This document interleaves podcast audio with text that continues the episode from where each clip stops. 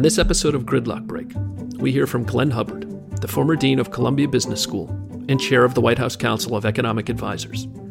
He explains why the current Federal Reserve lending program for businesses hurt by coronavirus may be doomed to fail and makes the case for a massive new infrastructure program to help restore demand across our economy. Let's listen in. I'd like to begin actually by thanking you, Nancy, and, and No Labels. I, this organization has been doing the Lord's work for some time. And at a time like this, where the country has to come together to solve both a pressing near term problem and a longer term recovery problem, this work is needed more than ever. I've been working the past several weeks very closely with members of Congress, uh, both Republican and Democratic members of Congress, on uh, COVID 19 economic issues. And I must say, while obviously people are political on both sides of the aisle, I won't deny that, there's been more of a spirit of let's solve a problem than I'm used to seeing in Washington. So if ever there's a moment, it's it's this. So I obviously have not being a health specialist, I can't add much for you in terms of health policy uh, the economy. And that's a little bit unfortunate because almost everything that one can say about both the downturn and the shape of the recovery are derivative of health policy issues. So we're in a period where we have what you can think of as an extreme supply shock. We shut down large sectors of the economy. So this is not a typical recession. This isn't a typical financial crisis. This is something where, for health policy reasons, we have uh, engineered a shutdown. Uh, that's important because when you think about the shape of the downturn and the upturn, you have to remember that very unusual feature. So I know people like to speak in business cycle letters of the alphabet, like V's and U's and W's and L's. Uh, the, own, the metaphor that I've tried to use with people is more like a Nike swoosh. So the part that I know is we're going to go straight down for a while and it's going to be very ugly. And you shouldn't really worry exactly how bad the GDP drop or the unemployment drop is. It's just going to be very, very bad. Then the question is when does the turning point begin? And what's the slope? Is it a relatively uh, steep swoosh or is it a very, uh, a very uh, long swoosh? Just to anticipate what I'm going to say to you, I, I think it's going to take a while. You should not think of this as the moment that we restart the economy, um, everything goes back to normal. So, a little bit about policy in an environment like this what would you do? In the downturn, uh, Congress focused in the CARES Act on what I would call stabilization policy. I know sometimes people call these things stimulus bills. It's not a stimulus bill. We were telling all of us to sit home. There's nothing really to stimulate. It's trying to uh, simulate, if you will, a normally functioning economy. So you would like to see businesses continue. You would like to see employees stay in their employment matches. Uh, I had surfaced a plan uh, actually while I was in India in mid March that I worked with Republican leaders on. It became the backbone of what's called the Paycheck Protection Program. I, I thought that small businesses needed to have their revenue covered for a period of time. Congress didn't exactly do that, but it, it went down that road. Conditional on keeping um, uh, employees on payroll. I thought the advantage there was over unemployment insurance, where you're also going to spend public money, but you'll break the labor relationship. If this is going to last, say, two to three months, I felt this was better. It would keep businesses uh, operating. Uh, Congress worked very hard on that. Uh, I think the implementation uh, has been tough because you you can't really stand up a government agency in real time. So my idea was to use banks because banks deal with small businesses and they have the loans guaranteed, uh, and then um, banks will be willing to make the loans. The loans will be forgiven, and we're off to the races. Now, part of the implementation problem has been both the Treasury and the Small Business Administration I won't say have done everything possible to frustrate the success of the program, but they've done a lot. Uh, neither is very good at this, and it shows. Uh, we're slowly getting there, uh, as many of us on the outside have tried to help with both bank issues and borrower issues, but we're there. The other end of this, um, still in the downturn phase, is thinking about very big businesses. And there, you know, the uh, legislation gave the Treasury a fund. Uh, I don't know exactly what the Treasury will do, but I, I think one way to think about it is these businesses are different than small businesses. And what we want to do is make sure that we don't get them into financial distress. We want to make sure that the government doesn't take corporate control into its own hands. But we also want to make sure taxpayers are paid for taking tail risk. And the argument that I've made to the secretary is the security that meets all those conditions would be preferred stock with warrants attached. So that would give the Treasury the senior claim uh, over the common but wouldn't increase the likelihood of financial distress, would not give corporate control, but would give taxpayers uh, an upside uh, in good states. This, of course, was the kind of security uh, that was used in the TARP uh, program in 2008.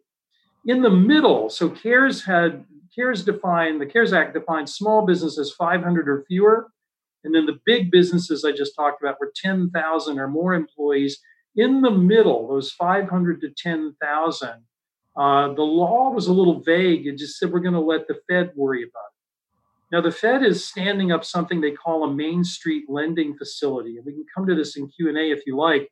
But I think they're designing it in a way that it just isn't going to work at all, and I'm trying to figure out why.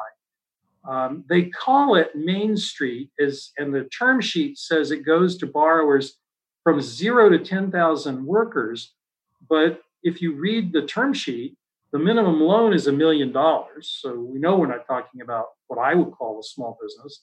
And uh, the capital they've stood up against it is 75 billion to back 600 billion uh, in a crisis. So they can't possibly be lending to small businesses. There's no way that loss profile works. And when I've talked to Fed officials, they they admit as much, uh, at least in, in private. So that's going to be a big issue. I mean, I think the administration and the Fed really have to figure out how to get this Main Street lending facility, A, to be Main Street, and B, to be lending. I mean, actually making it work.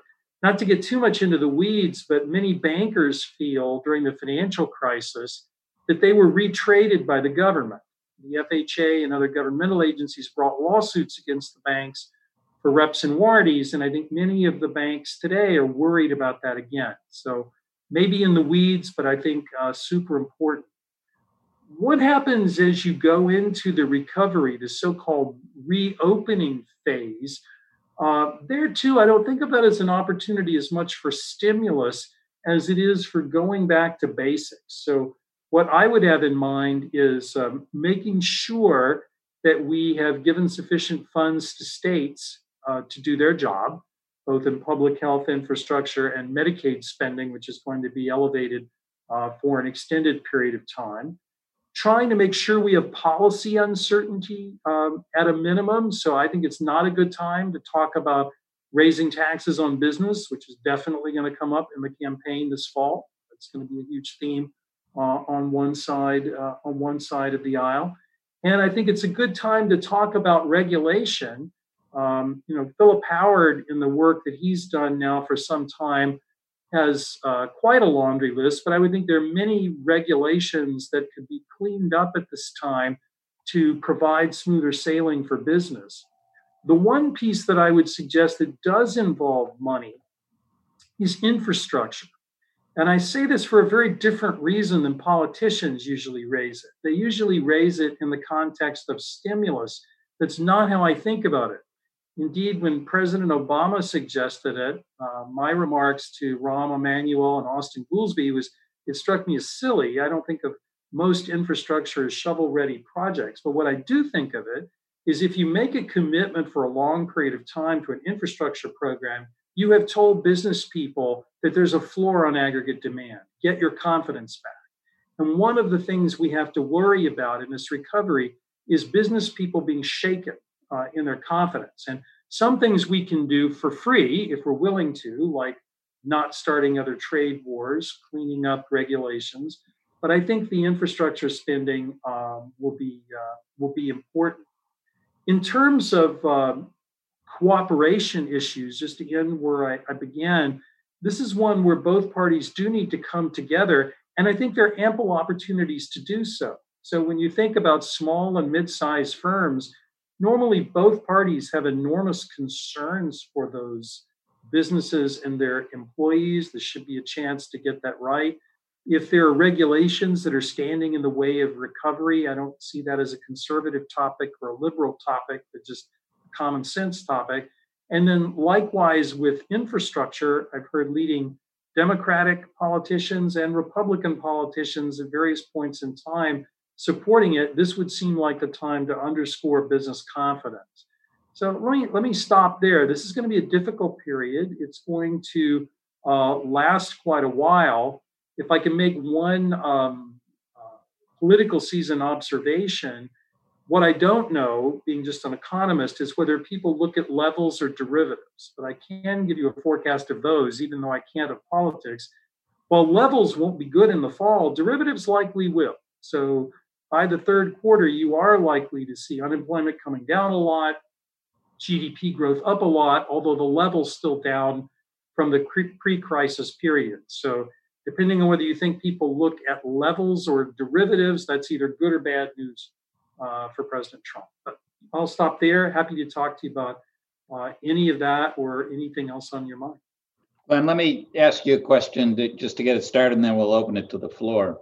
Uh, and you mentioned this in the editorial that we passed around, but the role of the Fed, I think everybody feels yeah. really good about the aggressive stance they've taken. Yep. But also there's apprehension about their be, they're getting into legislative kind of initiatives um, in a remarkable way that they've never yep. done before. What are your your thinking about sort of the, the the precedent that's been set for the future and, and the activity of the Fed and Great question. And I go back and forth in my own mind between I'm worried and then relative to what. So to explain both of those, if you if you put the Fed's actions into three buckets, I think you can see it. So one bucket that's surely non-controversial is correcting market microstructure problems in the treasury markets, agency markets, and other HQLA, high quality liquid asset markets We'd had some dislocations there. The Fed smoothed those out entirely within the wheelhouse of the Fed, and I don't think anyone cares. Middle bucket uh, investment grade corporate debt, some high yield corporate debt, and municipal bonds. Now, there, again, lender of last resort function of the Fed strikes me as legitimate. But once you get past the uh, high quality investment grade corporate debt, uh, there are credit risk issues. And so the question is is that fiscal policy or is that monetary policy? Now, the Fed has been given capital by the Treasury, but I would say that um, that's a questionable area. I support what the Fed is doing largely because we've got to have it. That's why I said my second question after worrying was relative to what? the third that I worry the most about is the Main Street lending facility. Because there, that's brand new territory for the Fed they are going to take big losses. They have not put up enough capital to do that. And if they lose more money in expected value than what the Treasury gave them, that's a problem. Now, it's not an accounting problem because we all know there's only one balance sheet it's the Treasury's. The Fed's just fiction that Congress created, it's all the taxpayers' money. Having said that, if the, tre- if the Fed did lose money relative to a Treasury allocation, that could call into question the Fed's independence. It could lead the president to go into another round of criticizing the Federal Reserve. So I would think they need to worry about that. The other worry the Fed has, of course, is if they do nothing on the Main Street lending facility. as I said in my remarks, the facility they're standing up isn't going to work. If that's their goal, they're on the right path. The problem with that strategy is uh, they're going to get beaten up for letting small businesses fail. I could easily see the president saying it wasn't my fault. It's your fault, Jay Powell. Uh, and, and there you have it. So I'm worried, but I have to ask myself relative to what? The Fed is a smart, technocratic, able institution, and in some cases is the only game in town. So, Glenn, I'm going to stay on this same topic of the Federal Reserve. On March 9th of this year, um, which seems like an eternity ago, um, I had Esther George at my home for dinner. Um, and we had an interesting conversation about this coming issue Yeah. that no one could have imagined at that. I mean, think about it, March 9th. It doesn't feel like that Right. long ago. It, it's an eternity ago. Great. Um, what happens after this crisis has passed? You know, how do we as a country financially recover, not in terms of our businesses, because I think our businesses will recover. This was a very uh, crazy moment in time, and I think we will lose some, but I think we will recover. Um, but what happens to the feds? Fed the Federal Reserve. What what happens to our debt structure? When I when I joined the board of the Federal Reserve um, out here, Paul Volcker had just retired and Alan Greenspan had just come on. So I was raised sort of in the Alan Greenspan spirit of low deficits, and here we are. So I'd like you to discuss what comes sort of after the recovery. Well, it's a great question. How do we recover from the From recovery? recovery? And since you raised deficits too, let me let me tackle them both. So right now, I don't have a problem with the Fed's balance sheet blowing up and acquiring a lot of debt. I I think of this as being like a war. And in a war, government spending goes up a lot. Uh, after the war, government spending doesn't keep that high level, and GDP grows, and you typically have financial repression and low interest rates, and the government budget comes back into whack. That's what I think a war is. That's what I think should happen here. As to the Fed's other interventions, that's a big question. The Fed's job ought to be to make sure markets are functioning well. In normal times, I don't see a Fed role in small business lending or junk bonds or any of that. Frankly, I'm not sure I see a Fed role for junk bonds right now, but that may just be one person's view. I view many of those companies as having gotten themselves into trouble, and I'm not that sympathetic. But I think the Fed will have to unwind uh, some of this, and that's the political difficulty. Because Congress may say, "Gee, we actually kind of like this stuff."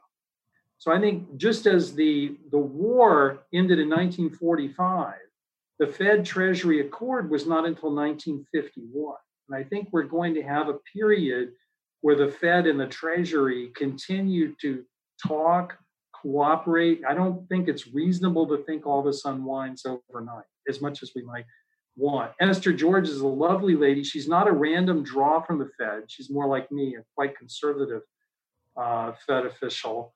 Um, but hopefully, her instincts and the instincts of some other regional bank presidents will shape uh, some of the path out. Sure. John Muse, John Muse raised his hand. John? Most of us on the phone, business leaders, would agree with you on this uh, swoosh like recovery. None of us have any idea what uh, phase two looks like. And we're a long way from a vaccine, which is ollie ollie income free and everything's back to normal. So, as an economist, you know, we're struggling with, with how to model the demand curve for the third quarter, for the fourth. We know the second quarter is going to be complete disaster. As an economist, what would your because you're still going to have huge sectors, the economy shut down, um, leisure, hotels, restaurants, bars, entertainment venues, concerts, sporting events. So, how is an economist, how do you look at the shape of that curve. And obviously, if we can get some treatments and we can get the rate of death, I think if you could tackle the death rate in the near term, it, it might bend that curve some. But it's hard to it's hard to understand where we get to from let's say this summer to a vaccine, you know, in terms of being an economist and a forecaster how do you look at that? Well, it's a it's a great question. I, I think that um, the reopening is not a zero one. It is a gradual process. So uh, I talk usually every other day or so uh, with people like Scott Gottlieb and others who I trust, since I'm not a um, a medical or health expert. And I think it's reasonable to assume that younger people, uh, people who've developed immunity, some others will go back to work first. I think of reopening is probably in two phases a less vulnerable population first, and then a more vulnerable population. So I, I, I still stand by what I said earlier that the derivative in the third quarter is sharply positive, even if everything's not reopened. I do have worries about business models uh, in some of these sectors because sometimes when I talk with public health people and I hear them say things like, well, we'll just have restaurants operate at 50% capacity or hotels. And I go, you can't make any money there. It's not a business. So right. maybe as a doctor, you can say that, but the operating leverage in these businesses doesn't support that. Even closer to home, you know, Jim and I were talking about universities before everybody got on. I'm worried about the university. You know, when I teach private equity, it's a big lecture hall with 106 kids crammed into a room sitting next to each other. If it suddenly had to be every fourth seat, I don't see how the operating model works. And so I think we are going to have to think about these things. So that's why I think it's not just a, a zero one. Everything I hear is vaccine a year away. If that's true, and we manage to muddle through this year, we'll probably be fine. But if that isn't true, that's a different ballgame.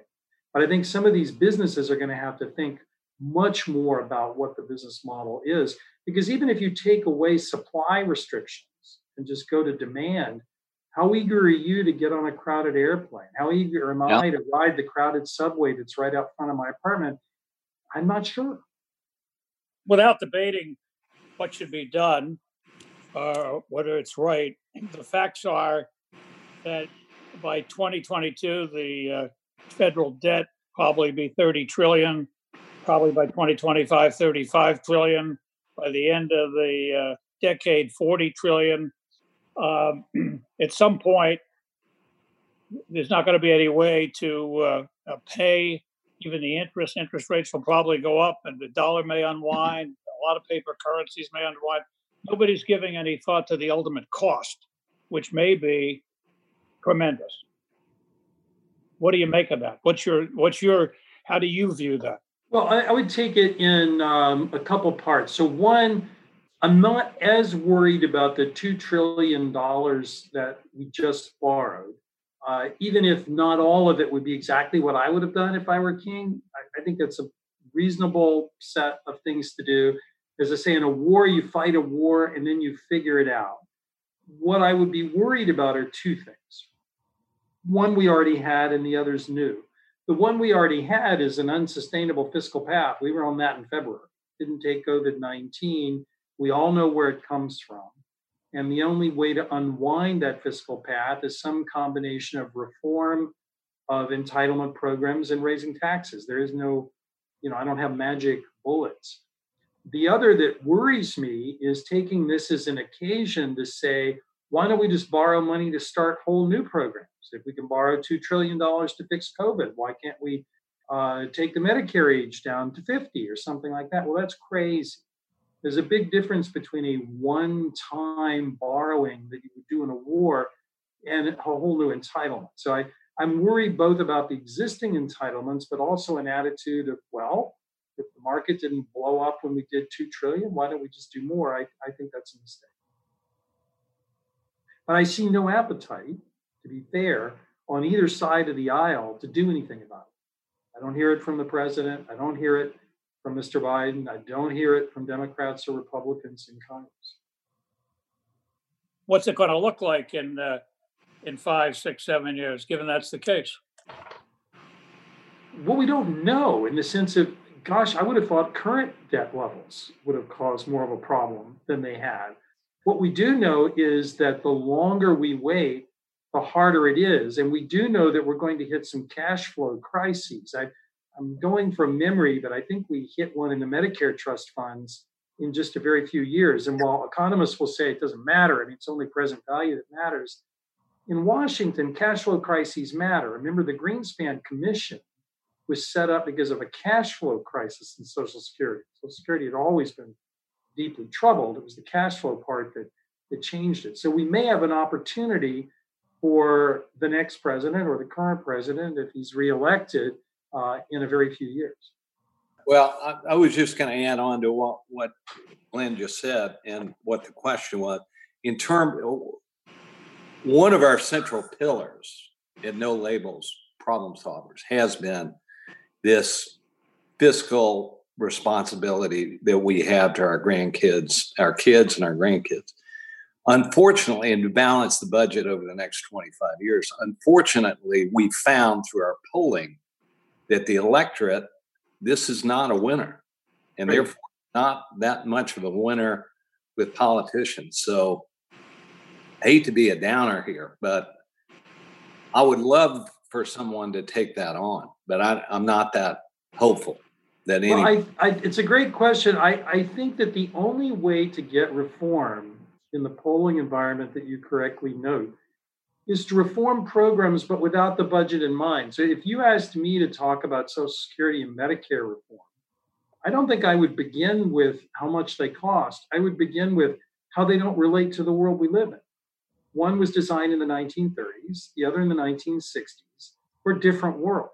We need a more modern version of those programs. In so doing, some people will be made better off, others perhaps worse off, but it would be much more modern. And I think, particularly if you're thinking about younger voters, the idea of making these programs relevant to the lives that they actually live may be more of a winner than saying, gee, how would you like me to cut your benefits? Would you raise taxes or cut the benefit part? You can see why politicians don't find that that appealing. Yeah. But I'm not a politician, so that may not work. Change the narrative. Yeah, yeah, I like- exactly. I like it. I look at a lot of. I, I, I'm from Illinois, and Illinois is is for all intents and purposes a bankrupt state, um, given the uh, the um, unfunded uh, pension and healthcare promises. And during this crisis, I would expect because revenues are going to drop substan- substantially, you know, from sales taxes and whatnot, that at some point a state like Illinois is going to go to Washington and look for a bailout. And I see a real moral hazard with that. And I, I would just like your your thoughts on that, please. Thank you. Yeah, I mean, I, I agree. Illinois was in trouble on a clear day. It didn't take COVID nineteen, and so I, I wouldn't uh, I wouldn't propose using federal taxpayer money. In fact, I've always felt the federal government could have more of a role on state and local finance than it thinks. The um, tax exemption for municipal debt is not in the Constitution; it's a creation of Congress, and Congress could easily say that to get access to favorable treatment you have to have particular kinds of accounting standards and so on. I think the federal government has more of a lever for bad states that it uses, but I don't think this is a good opportunity for taxpayer money. Having said that, somebody's going to have to think of a system. I, you all know Illinois far better than I, but I recall that there was a battle in court. If we have a negative sum game, as which we do in Illinois, to who's going to take the losses. Constitutionally, can it be pensioners? Must it be taxpayers? You know, these are these are things courts and the public will have to work out because in some of these states don't think they're going to be able to manage their way out of it my guess is most of the people on this call, me included, thought there would be inflation after the stimulus of 2008, which is looking like amateur hour compared to what's going on now.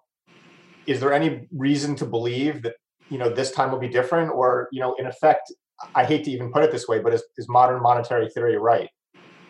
I, I don't well those are two different questions i don't see a lot of inflation at the present simply because we're not going to see the velocity of money uh, be high enough to pull that off. At some point massive amounts of liquidity without a supply response will generate inflation. I don't see that in the foreseeable future.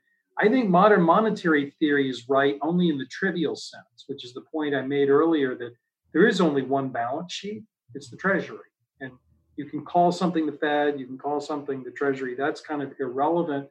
But what I am troubled by with modern monetary theory is the notion that you could just borrow without limit, and then Congress will decide uh, when to rein it in when inflation happens.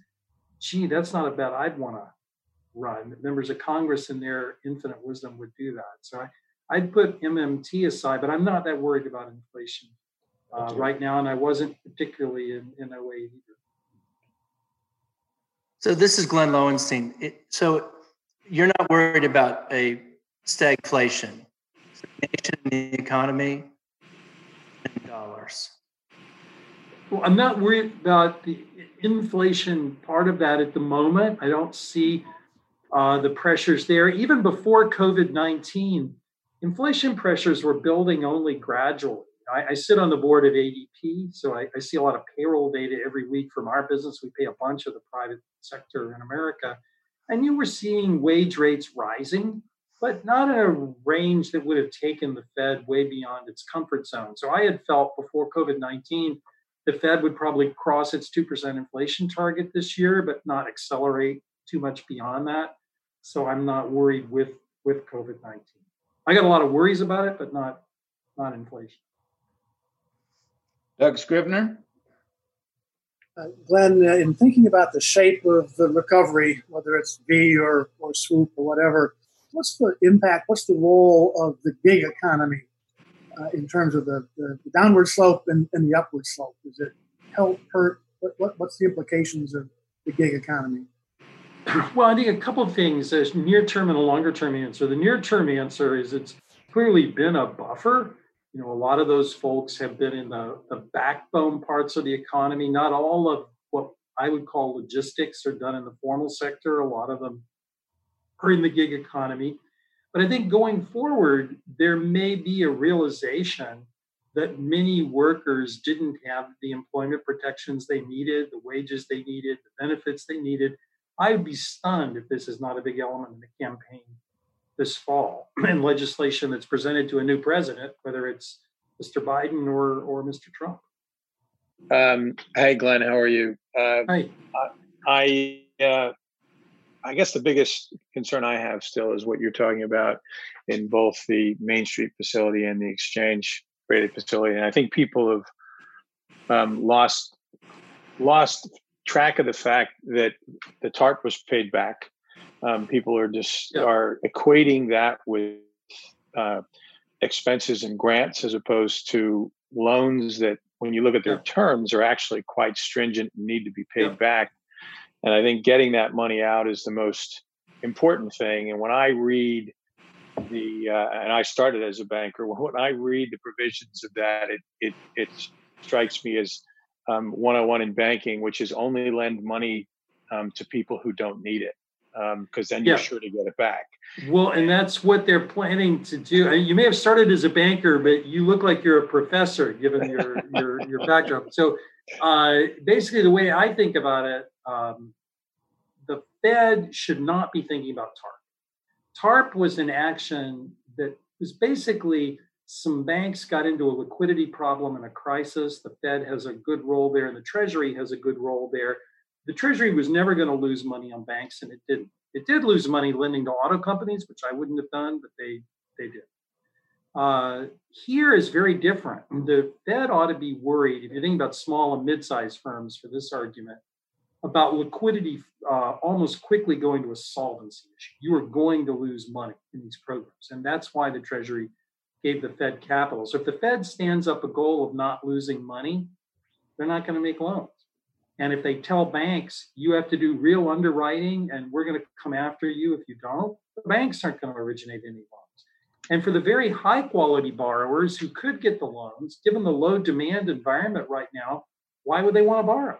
Exactly. So as I look at all the elements of this, I just don't see this working. And I have screamed this as loud as I can at the Fed and just been told, well, you know, we just don't want to lose money. And I, I think they're going to have the political mistake of a lifetime uh, if they don't do this right, because they will be accused of bailing out big business, but letting small business fail. Whether that's fair or not, I'm not saying, but that, that will be the political attack.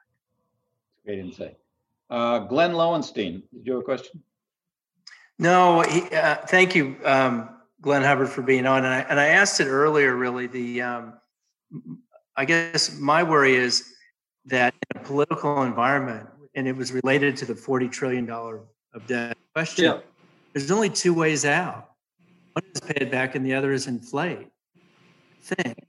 And so we're in a weaker economy. The economy is kind of plateauing anyway. This thing hits four years of coming back, and Well, there's subtle there's, there's- subtle ways of doing. I mean, traditionally, there's three ways out: raise taxes, cut spending, or inflation. There's subtle permutations, though. For example, after the Second World War, there was a long period of financial repression. We did that again after 08. We're about to do it now. So that is a way of getting, you know, it's basically debt service burdens down.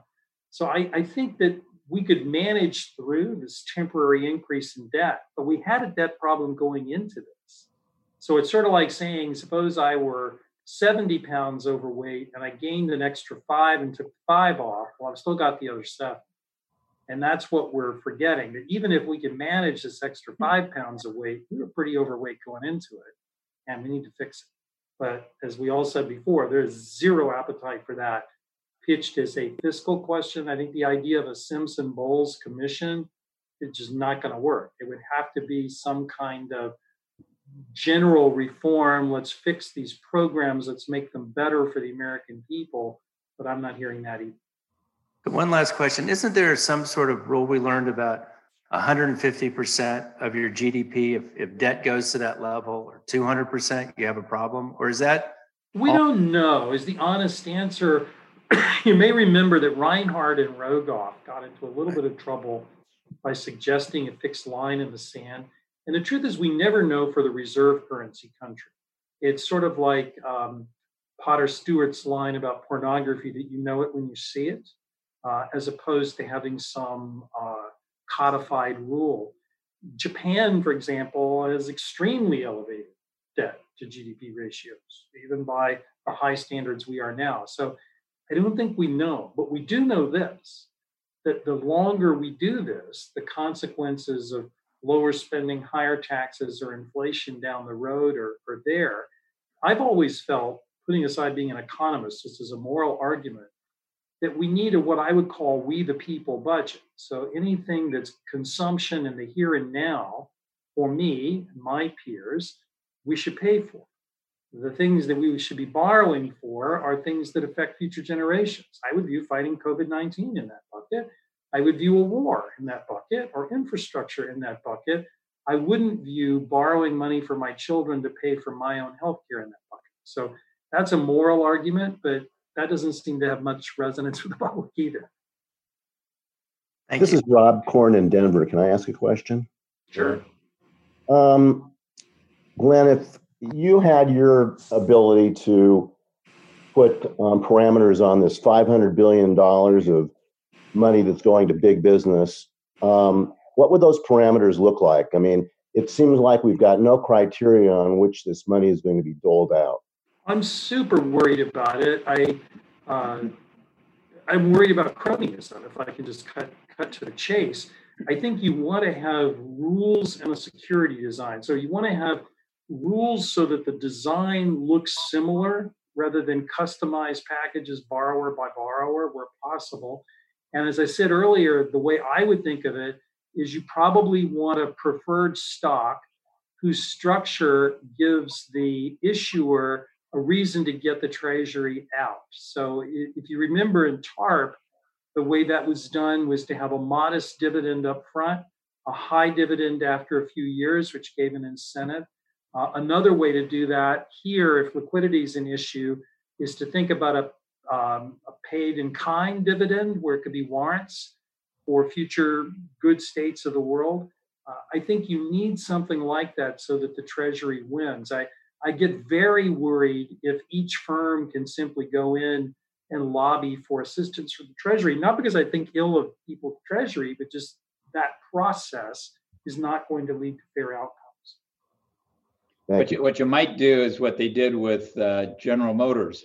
They told them they couldn't use their private planes until they paid off the government, and that worked pretty effectively. Yeah, I mean, you just want some mechanism that says to business people, get the taxpayer out. And if it's private planes or if it's dividend structures, Right. whatever works. Because to me, it's not effective to have government uh, in corporate boardrooms, which is one reason that I suggested a preferred structure. Okay. Jim, this is Bill Kunkler. Can I go with one more? Sure. Um, uh, Glenn, this is um, on reserve currency status. Have you given it much thought? Um, uh, about for, first of all what the value is to the United States to have to enjoy world currency status and how we might lose it because it seems like we are we're, we're starting to get into that territory now. Well, we're living through the value uh, in the sense that, first of all, it's enormous seigniorage possibilities to be the world currency. And the fact that we're able to borrow so much money, much of which will have to come from foreign savers, is a clear example of the value of a world currency. I'm not too worried, barring something crazy, of the US losing the, that status. You know, Keynes decades ago had it right when he described it as being like a beauty contest. One doesn't have to be absolutely pretty, only prettier. And the dollar is clearly the best game in town. I mean, you certainly wouldn't suggest a euro uh, as a reserve currency. You wouldn't suggest the yen or even the RMB. So I, I, think for the foreseeable future, it's the dollar. That's not to encourage mismanagement, but I, I feel pretty good about that. Thank you. Mike Dritz, do you have a question? Uh, yes, I do. Um, I, one of the things that I've always been involved in is stimulating the economy. Uh, going back a number of years, uh, we had an accelerated depreciation. And my feeling at this moment is there are so many corporations that have, a, and have stayed with a lot of money, major corporations, that are not spending that money right now. And I'd love to see an accelerated depreciation, which we did, I think it was in 2003, when nobody was spending and none of the major corporations were spending and what it did is the way it worked is you were able to write off 100% of what you spent in the first year, uh, and if you did it in the first six months, rather than having to do it over a five year period or whatever. And corporations started spending that money. And to me, that's a very easy thing to do right now. Uh, I think it would create benefits that would increase the tax revenues just by the fact that they would be stimulating the economy to a significant degree. Any thoughts on that?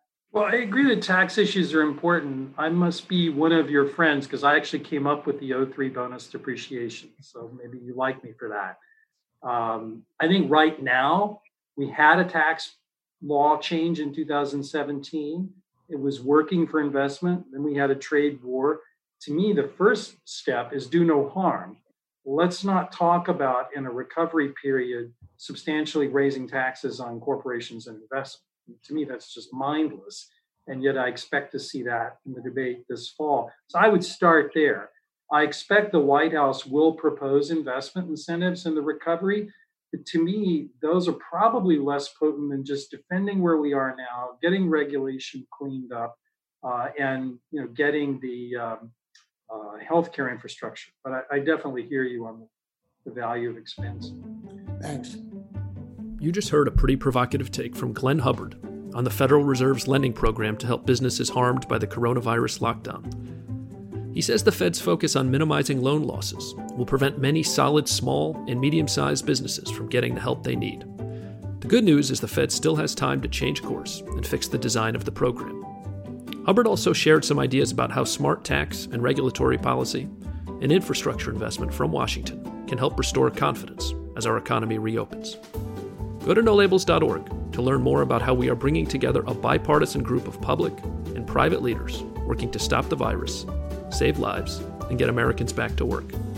I'm Ryan Clancy, and this has been an episode of Gridlock Break, a No Labels podcast.